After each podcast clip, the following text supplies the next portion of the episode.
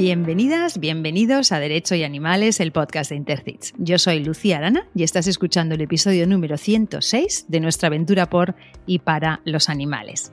Hoy estoy especialmente contenta por contar de nuevo en el programa con Andoni Díaz, guarda forestal en la Diputación de Álava. Andoni, bienvenido y gracias de corazón por volver a acompañarnos. Muy buenas, gracias a vosotras y vosotros por, por invitarme a venir a estos sitios. Estuvimos juntos en el episodio 54, que recomiendo mucho escuchar, pero voy a presentarte de nuevo brevemente por si alguien no te conoce. Siempre has estado en contacto con la naturaleza desde niño, trabajaste durante una década en empresas forestales realizando, entre otras, labores de extinción de incendios y posteriormente, tras unas oposiciones, empezaste a ejercer como guarda forestal de medio ambiente en la Diputación Foral de Álava. Eres además autor del libro Defendiendo la naturaleza, ¿me ayudas?, cuyos beneficios van destinados a la defensa de los animales y a distintas asociaciones que luchan contra el maltrato animal. Y hoy daremos una noticia que daremos al final, tenemos una sorpresa para la audiencia, pero la daremos al final del episodio.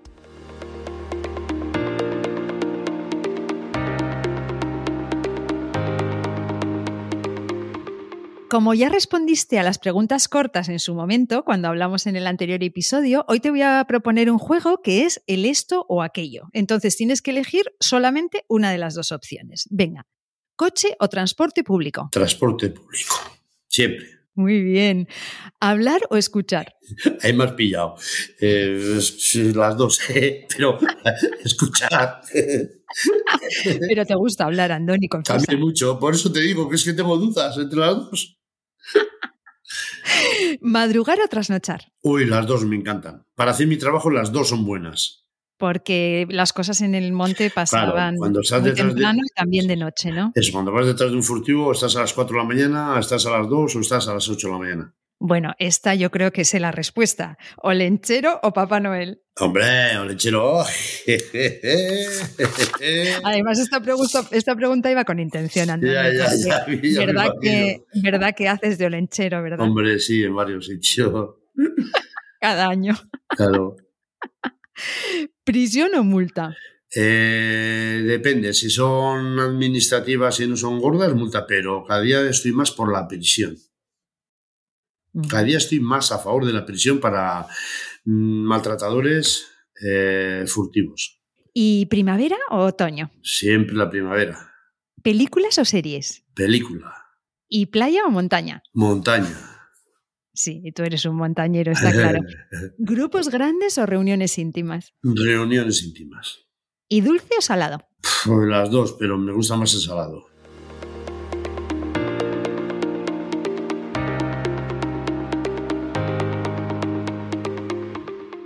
Andoni, antes de empezar a hablar del caso, quería explicar brevemente a la audiencia algunos de los conceptos que vamos a manejar durante el episodio para que las personas que sean de fuera del País Vasco nos puedan seguir bien.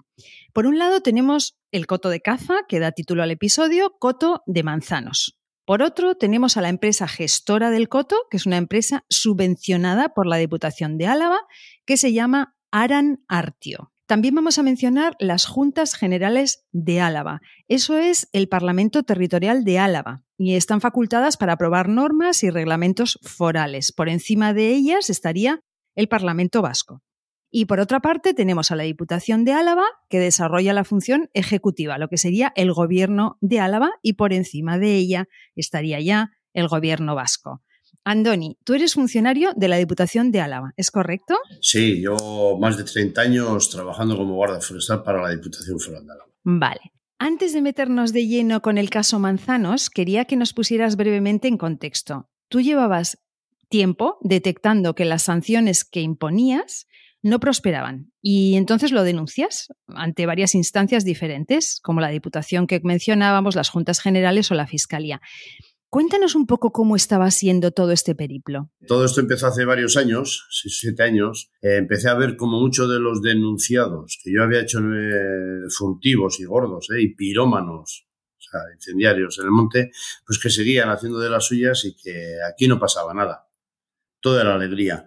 Entonces empecé a investigar y me di cuenta de que el 50 y más del 50% de las denuncias, exactamente el 54,7%, habían sido rebajadas, sobreseídas, no iniciadas, archivadas, caducadas. Entonces, pues tomé la decisión de, ir por todos los despachos diciendo lo que estaba pasando.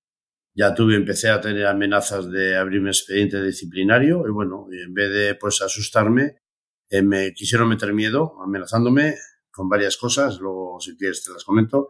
Y bueno, pues seguí para adelante y tuve, lo tuve que denunciar. Y como dices, mencionas a raíz de estas denuncias, se toman represalias contra ti, ¿no? ¿En qué formas se toman estas represalias? Sí, lo primero que me reunieron es para amenazarme de que no tenía que hablar ni con la prensa ni decir nada en Facebook, porque estaba haciendo mucho daño a, a la Diputación Foral de Álava en especial a un partido político. Según ellos se, estaban sintiendo mal, pero yo no voy a por el partido político, yo voy a lo mal que lo estaban gestionando desde la administración. Y me amenazaron de si salía, seguía hablando en prensa o en Facebook, pues que iban a tomar eh, o, o, investigando el tema, que me iban a iniciar un expediente disciplinario. Bueno, pues yo seguí para adelante y no me, en vez de asustarme o acojonarme, perdón por la expresión, pues seguí, seguí luchando, porque creo que es deber de todos luchar contra esta lacra. Después de varias amenazas de iniciarme un expediente disciplinario, pues llegó. Me iniciaron un expediente disciplinario en el 2001, 21, perdón, sin, sin motivos, sin causas, sin decirme el por qué me lo iniciaban, solo a petición de seis personas, entre ellas cargos políticos, y bueno, me tuve que defender contra ese expediente muy solito, muy solito, durante 12 meses. Al final lo han tenido que archivar sin poder demostrar nada y es vergonzoso para ellos. ¿eh? Para la clase política en Álava es vergonzoso que hayan abierto el único expediente disciplinario que han abierto en toda la historia de Diputación Foral de Álava ha sido a Andoni Díaz solamente por haberles denunciado. Es triste y lamentable. Pero bueno, lo han tenido que archivar otra, otra victoria más para mí, para la gente que me apoya y otra vergüenza más para ellos. ¿Cómo han sido las reacciones de tu entorno ante este expediente? ¿Te has sentido arropado, Andoni? Eh, muy, mucho, por muchos, en muchos sitios, pero muy mal por mis compañeros y técnicos y políticos en la Diputación Foral de Álava. Pues porque cuando empecé con esta guerra, algún compañero mío de los 40 guardaforestales que estamos en Álava a escondidas me apoyaban, pero me decían que estaba loco, que cómo me iba a enfrentar a la administración. Y digo, pero no, entendéis, no entendéis que estoy luchando por las denuncias de todos, que los guardas forestales somos agentes de la autoridad en el monte, que tenemos que preservar el monte, el medio ambiente, el maltrato animal. ¿Qué, qué, qué queréis? ¿Mirar para otro lado? Ah, pues hubo compañeros que me dijeron, bueno, pues lo que tienes que hacer es no hacer denuncias y ya está. Así con esas palabras. Yo seguí para adelante y bueno, y luego sí que he tenido muchísimo apoyo de, de guardas forestales de casi todas las autonomías de, de, España que han querido movilizarse, han querido apoyarme económicamente, claro, porque esto a mí me ha llevado un coste.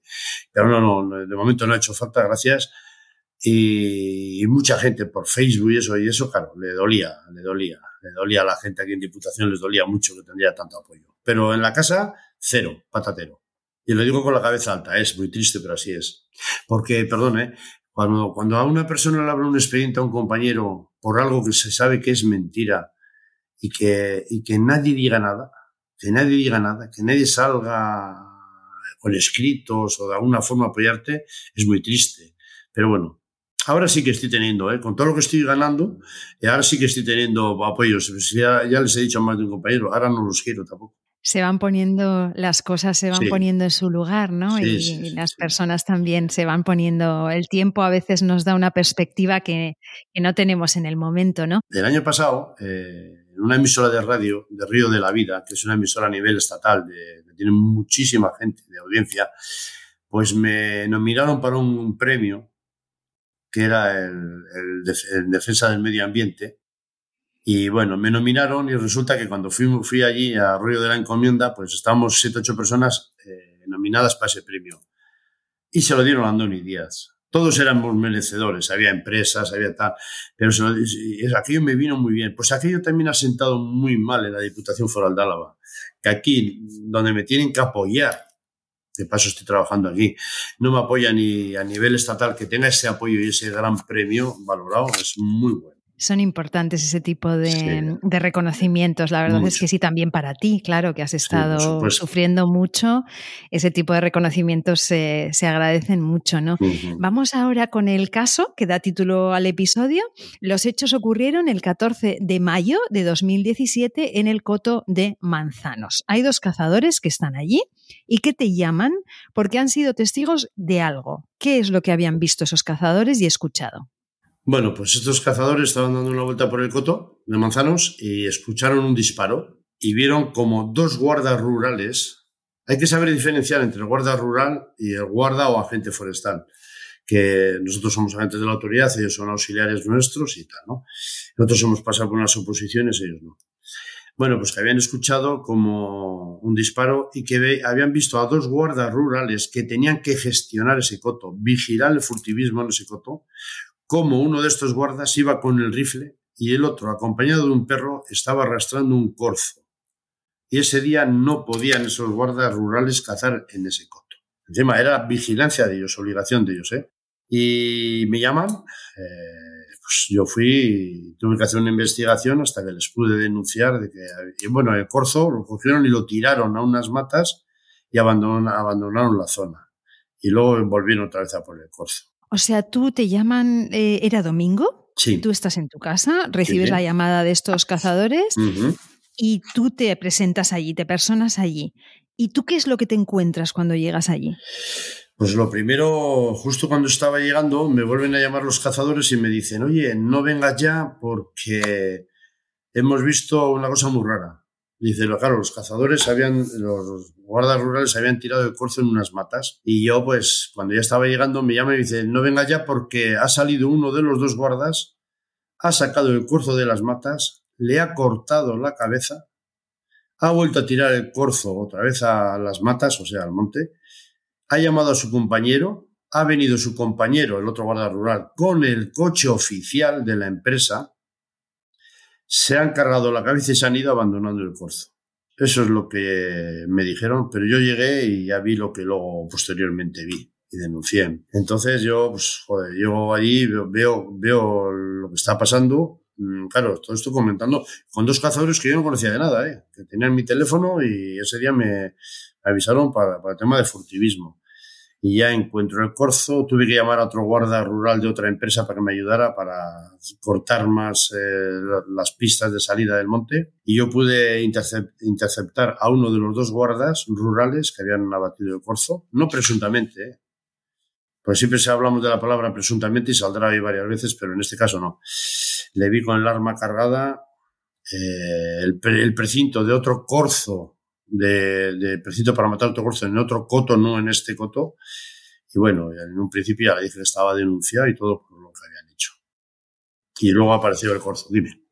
Andoni, ¿qué es un precinto? Porque has dicho la palabra y no creo que nuestra audiencia sepa qué es esto. Explico. Eh, eh, durante varias épocas del año se autoriza cazar corzos, aunque estemos en época de veda de caza, esto fue en mayo, la caza está cerrada, se, autorizan precintos para cazar eh, machos o hembras. En este caso eran machos. Y el precinto es un, lo que dice la palabra, es un precinto que cuando matas el animal, el macho, lo pones en el cuerno y tiene que ir acompañada siempre de una guía, de un papel diciendo a qué hora las has matado, dónde las has matado, el coto que las has matado, y en ese papel tiene que venir la autorización de diputación y del adjudicatario del coto para poder cazar tú en ese, en ese coto.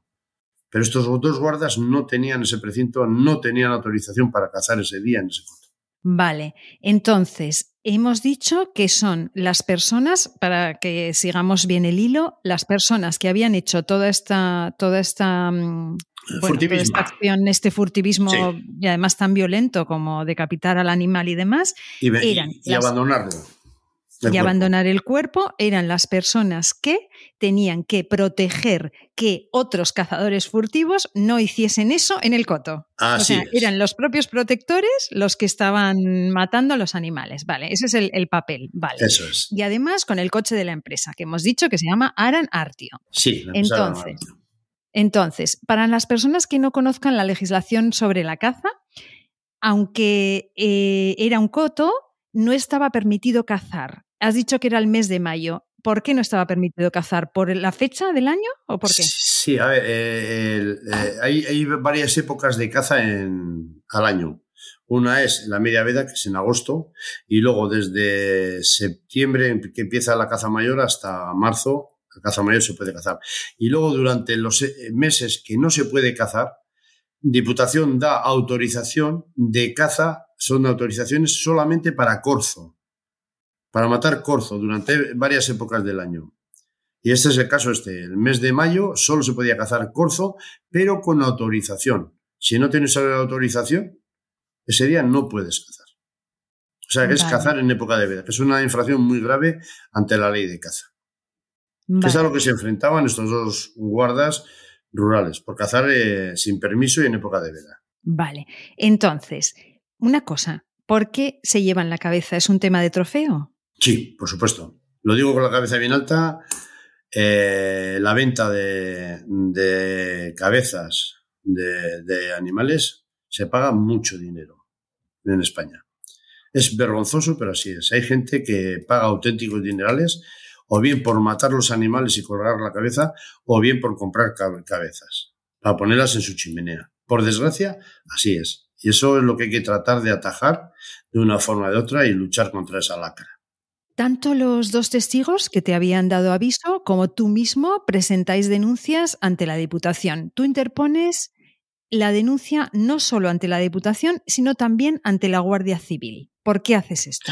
A ver, dos cosas. Eh, eh, eh, nosotros, los, guardas, los agentes de la autoridad, guardas forestales, los agentes forestales, estamos dentro de la administración. Somos funcionarios de carrera. Pero los guardas rurales no son funcionarios, son guardas que los, los, legisla y los lleva la Guardia Civil directamente.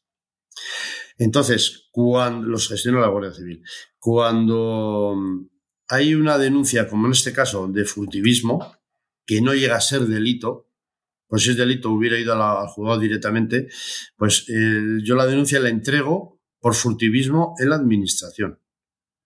Y luego lo que sí que llevé a la Guardia Civil fue la denuncia a la administración, a mi empresa, a la Diputación Foral de Álava, por no, por no iniciar el expediente, el expediente sancionador contra esta gente. En Álava hay dos empresas que gestionan los cotos. Están las dos empresas subvencionadas con bastantes miles de euros para que gestionen bien los cotos por diputación. Aparte, esas empresas también cobran dinero a los cotos por cada hectárea. Eh, entonces, claro, lo que no quería Diputación es que abrir un expediente a dos guardas de una empresa que está subvencionado por ellos. Y como así fue, que no se hizo nada. Por eso lo denuncié luego a la obra civil. Vale, entendido. O sea que la primera es las denuncias ante en la Diputación. Y es en el marco de esta investigación, de la investigación de este hecho, cuando el jefe de montes de Diputación elabora un informe en el que propone que no haya sanción contra los furtivos. Además, eh, según he leído en la, documentación que me ha sido facilitando, es un informe muy largo. Sí, muy largo y muy malo. Muy largo. O sea, muy, muy largo y muy malo. ¿Qué ocurre con ese informe? Explícanos de ese informe. A ver, yo empiezo a ver desde el día siguiente de hacer yo esta denuncia que hay reuniones en Diputación. Me empiezo, me empiezan a comentar que hay cosas muy raras. Empiezo a mandar cartas a Diputación diciéndoles informes, ¿eh? Dicen, a ver, que quiero saber cómo está este expediente, que quiero saber si se ha iniciado el expediente o no, que quiero saber, nadie me contestaba, ni diputados, hasta el diputado general acudí, ¿eh? Nadie me contestaba mis, mis escritos. Entonces ya cuando tenía pruebas suficientes de que, no, que esto no estaba prosperando, pues fue cuando fui a, la Guardia Civil. Y ahí ya hubo una investigación por la Fiscalía de Medio Ambiente. Y resulta que el jefe de Montes había hecho un informe, bueno, había, es que no es, presuntamente, es que hay una sentencia judicial. ¿eh?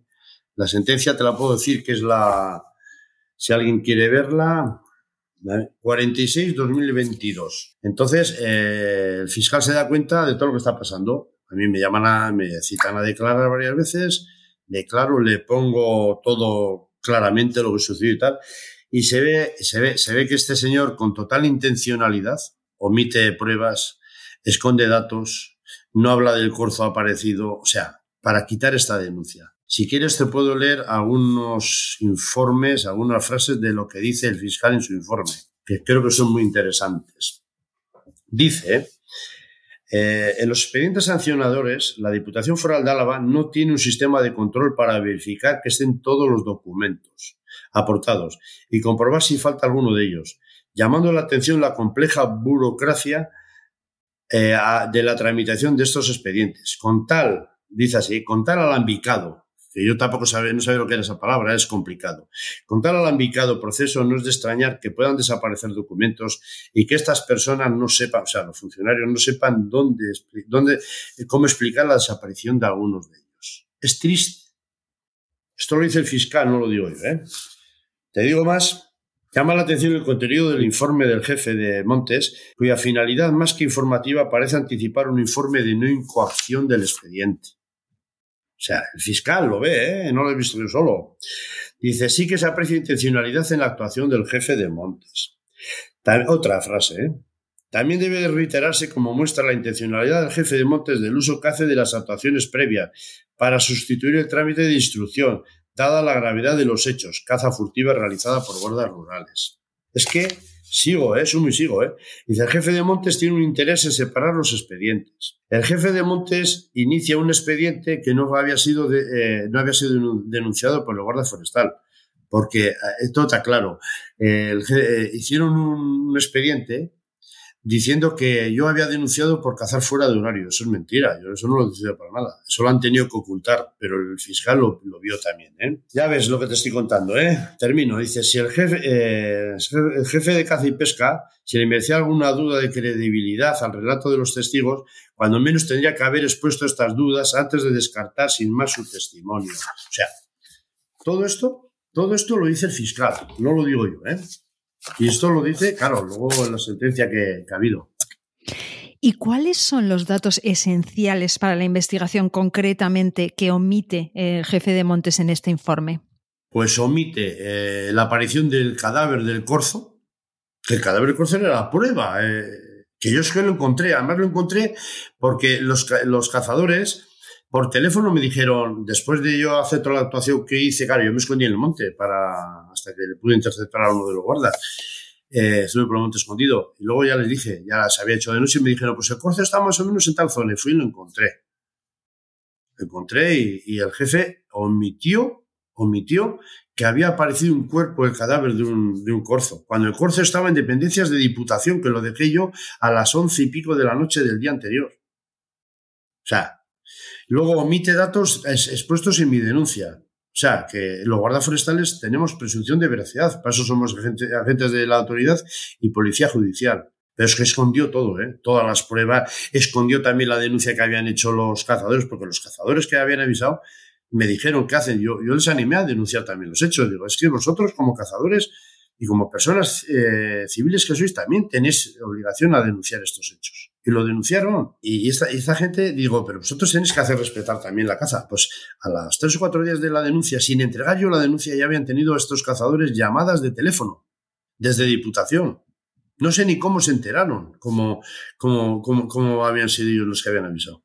Y como nos has leído, en, el, informe de fiscalía la acusa la fiscalía por falsedad documental y hay también una acusación popular representada por Apadevi.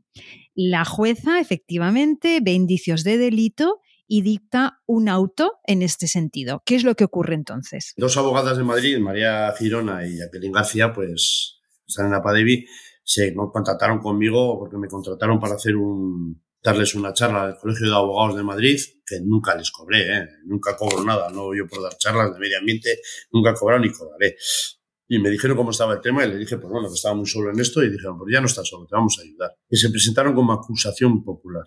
Y bueno, eh, hay claro, estás haciendo una presión que yo en la primera denuncia que yo había hecho a la administración, pues yo no sabía cómo hacer esas presiones. Y bueno, y todo esto fue para adelante y, la jueza en un principio nos dio la razón. Eh, la administración contrató a uno de los abogados más caros de España, que está en Bilbao, y bueno, hicieron dos escritos, dos recusaciones y tal, todo le salió negativo, la cosa iba para adelante. El fiscal le pedía en un principio tres años de cárcel y tres de inhabilitación. La acusación, nuestras abogadas le pedían cuatro años de cárcel y cuatro de inhabilitación. Y bueno, y fue para adelante. Al final todo el tema pasó al, provincial, a la audiencia provincial.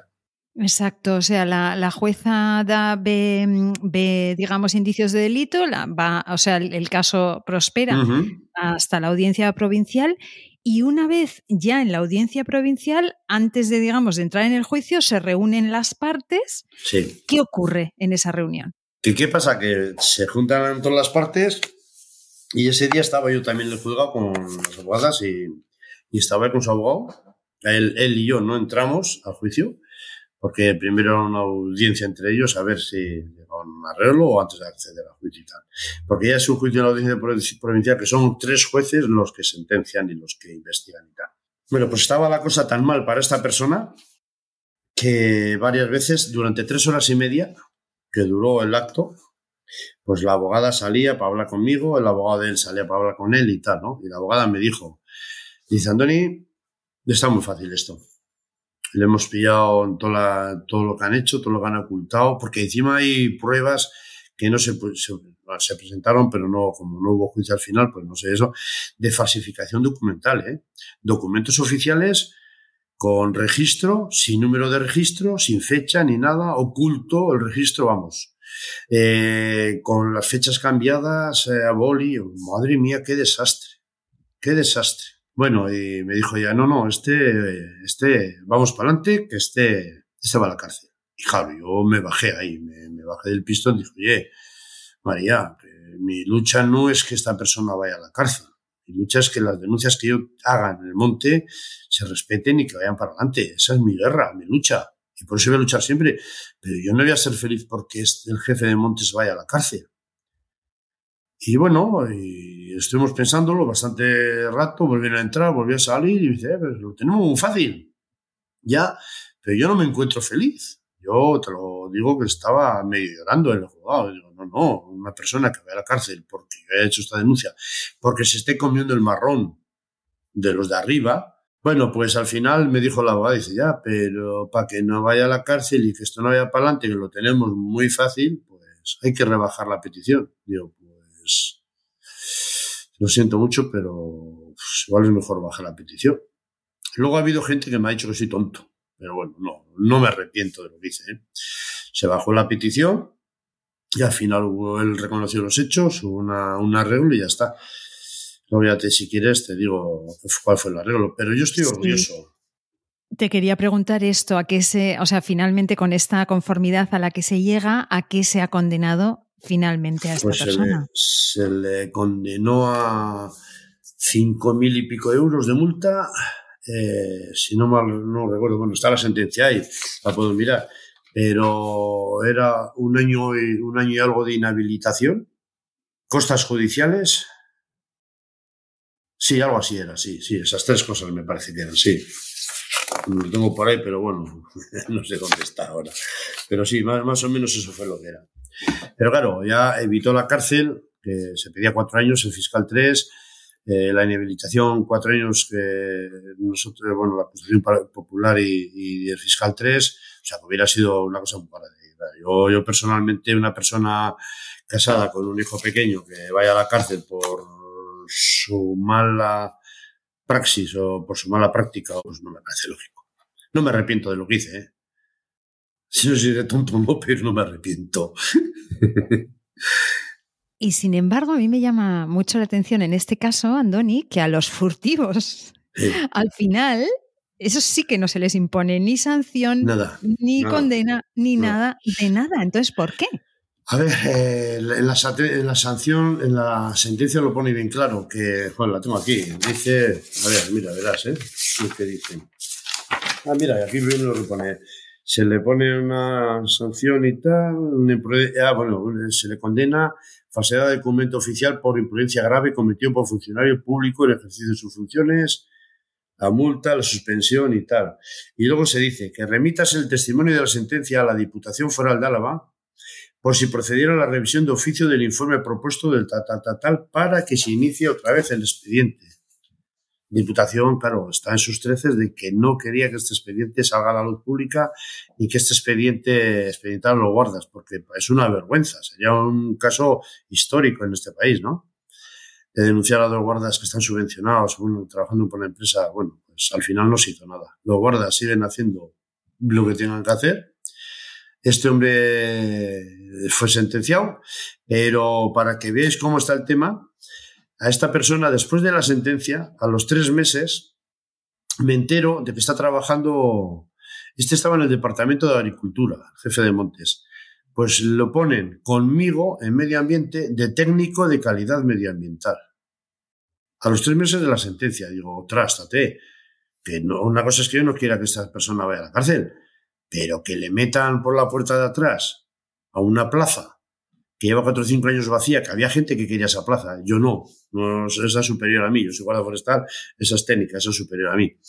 Y la habían metido ahí sin oposiciones, sin salir a la luz pública, sin subasta, sin nada. Se lo habían dado directamente a él. Y bueno, al final lo denunció en Juntas Generales. Juntas Generales pidieron a ver cómo se había dado esa plaza y al final han tenido que quitar de la plaza. Andoni, ¿has notado que después de toda esta lucha de tanto tiempo y de tanto desgaste, las denuncias se están tramitando mejor? Mm, bastante mejor, bastante mejor. Pero todavía hay casos muy, muy sangrantes. Porque yo es que no sé si tengo imán para, para estas historias, que es que las encuentro todas y las peleo todas.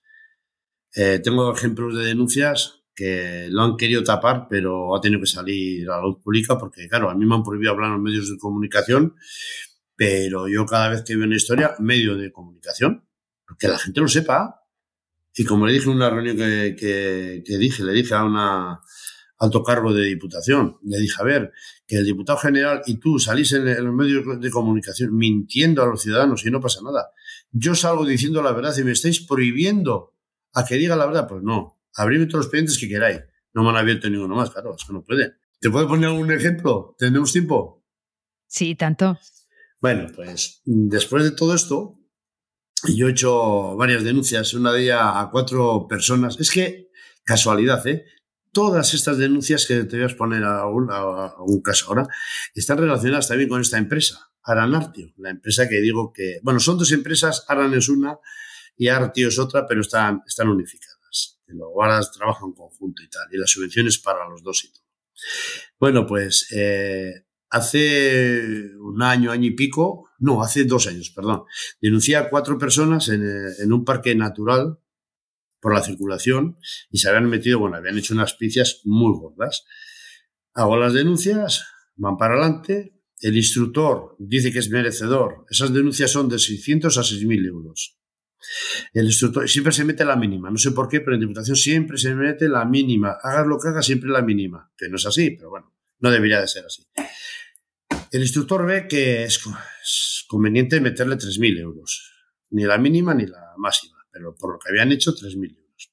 ¿Qué era lo que habían hecho? Eh, circular por vehículos a motor sin autorización en un espacio totalmente protegido. Iban a cazar, ¿eh? Pero es que esta gente está relacionada con esta empresa. Estamos lo de siempre. Bueno, pues yo veo que hay cosas raras con esa denuncia y la directora ordena que en vez de 3.000 euros, que son mucho, que lo pongan en, 1.000 o 1.500. Lo ponen en 1.500, lo rebajan. Yo me entero, me callo, mando cartas diciéndome, quejándome. Eh, bueno, eh, y luego eh, sigo preguntando por esas denuncias y resulta que las han, las han sobreseído. Y han prescrito, ya no se puede hacer nada por esas denuncias. Cuatro denuncias muy gordas. Resulta que uno de ellos, no sé quién es, otro de ellos, después de todo esto, me he investigado, es el familiar de un alto cargo político de la Diputación Foral de Álava. El tercero es un albañil que hace obras a altos cargos políticos de la Diputación Foral de Álava. Y uno de ellos es el vecino directo de la directora de Medio Ambiente de la Diputación Foral de Álava. Y dices, hostias tú, claro, normal que las quiten, pero joder, ¿Qué pasa aquí? Aquí solo pagan este país, solo pagan las denuncias los tontos, los que no tenemos padrino. Mira qué ejemplo te he puesto. ¿eh? Otro ejemplo muy gordo. Eh, el año pasado, bueno, sí, el 2003, he denunciado a un conocido furtivo.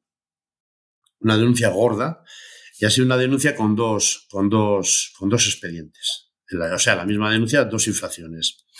La directora que estaba antes eh, una de las que han echado por mi denuncia de diputación, igual que al diputado. Ah, bueno, luego es que se me olvidó deciros que pidieron también el cese de la directora y del diputado con mi denuncia de esta, del jefe de Montes, pidieron la, la dimisión y el cese del diputado de Agricultura y de la directora. Por eso animo a la gente a denunciar todos estos casos. Bueno, pues eh, la directora de restaurantes de Agricultura le sanciona con dos expedientes graves.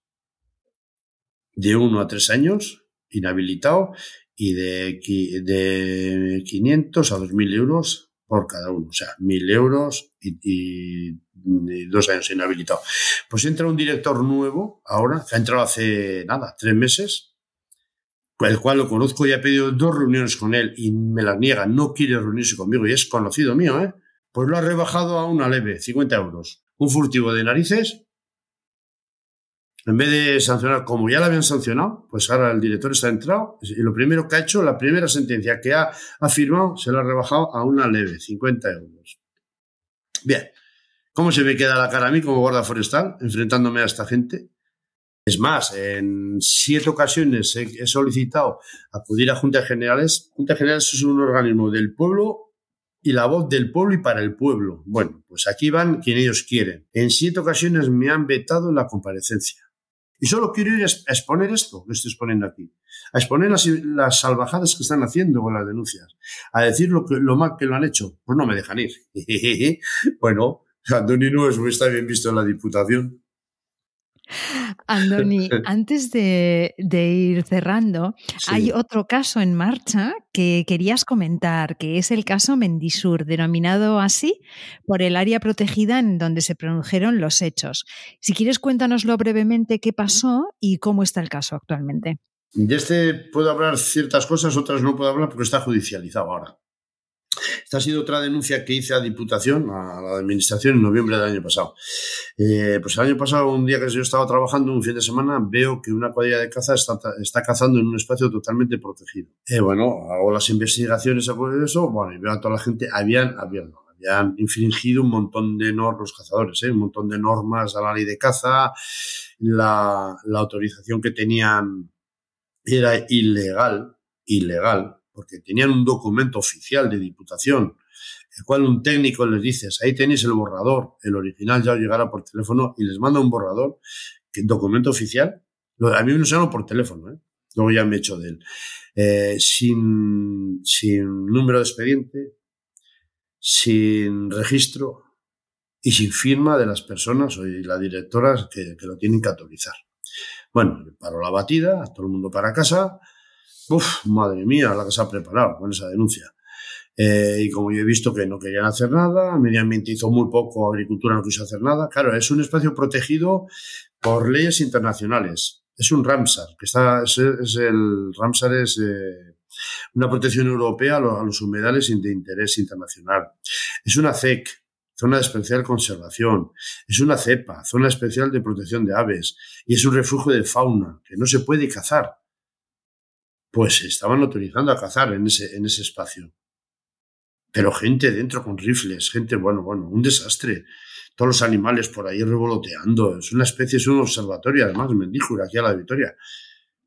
Bueno, pues, eh, y ahora yo lo, he denunciado ante la Guardia Civil y ahora está, está otro, otro caso. El otro día fui a, a declarar, mi hermano a declarar, o sea que va para adelante y va por prevaricación.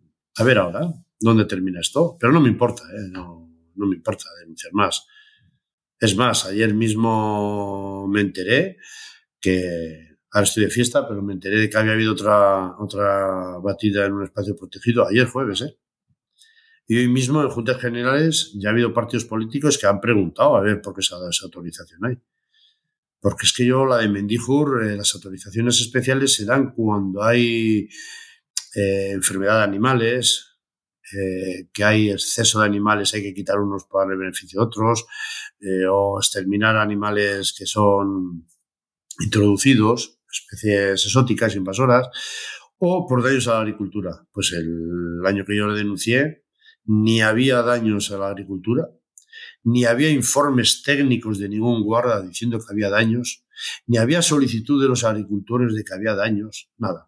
Sencillamente Diputación, los cazadores le habían pedido cazar allí y Diputación le dice que sí. Amiguismo, lo de siempre.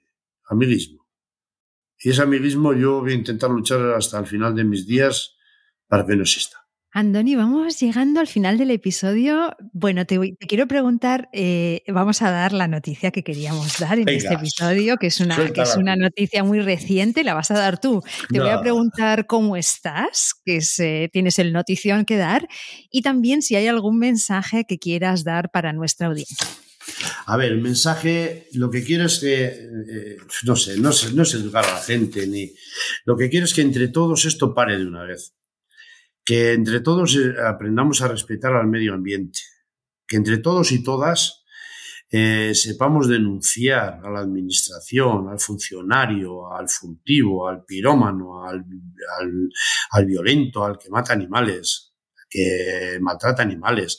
Entre todos, entre todos lo vamos a conseguir. Y de verdad, por favor, vamos a tirar para adelante. Cada día somos más gente más gente y más personas que estamos luchando e involucrándonos en esto. ¿Que estamos mal mirar? Pues sí, hay gente que nos deja de hablar? Pues sí. Pero ¿y qué más? El medio ambiente es de todo y haremos respetar lo que es de todos, que es nuestro medio ambiente y nuestros animales. ¿Y tu noticia, tu notición? Suéltala tú. La primicia. Bueno, pues la primicia que vamos a dar es que Andoni, después de, de verdad muchísimo tiempo trabajando duramente y demás, se ha jubilado hace nada, hace un par de días. Has empezado el año jubilado. Sí, sí, sí. Entonces, quiero saber cómo estás, la vida de jubilado, cómo te trata. A ver, después de 47 años cotizados, más 20 meses en la mili, más algunos años de esos, cuando eres joven que estás trabajando por lo que te quieran pagar, porque todos hemos pasado por ahí, pues dices, joder, ya es hora de jubilarme. Sí, con 63 años sí, jubilarme sí, pero ahora voy a tener más tiempo de seguir luchando. Eso no se me va a olvidar. No de la forma como era antes, de guarda forestal, eh, de agente de la autoridad, pero bueno, ahora tengo más tiempo para mis nietos, para mi familia. Pero bien, he empezado la jubilación con mucho catarro, o sea que tampoco lo he empezado bien, pero bien. Andoni, felicidades por esta jubilación tan merecida. Muchísimas gracias de corazón por volver a acompañarnos en el podcast, por acompañarnos hoy una vez más. Muchísimas gracias por esa labor incansable y por dedicarnos este ratito. Un abrazo enorme. Ya sabéis que cuando queráis, ahí estoy, para todos y todas nosotros. Un beso.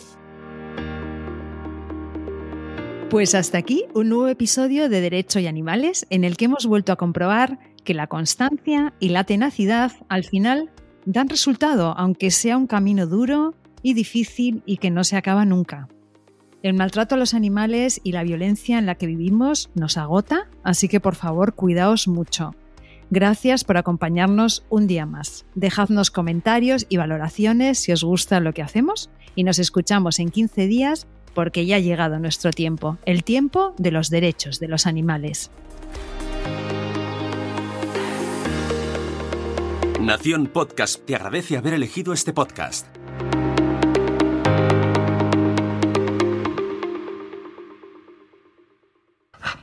This is another iRaw podcast. We podcast to make the world a better place for animals.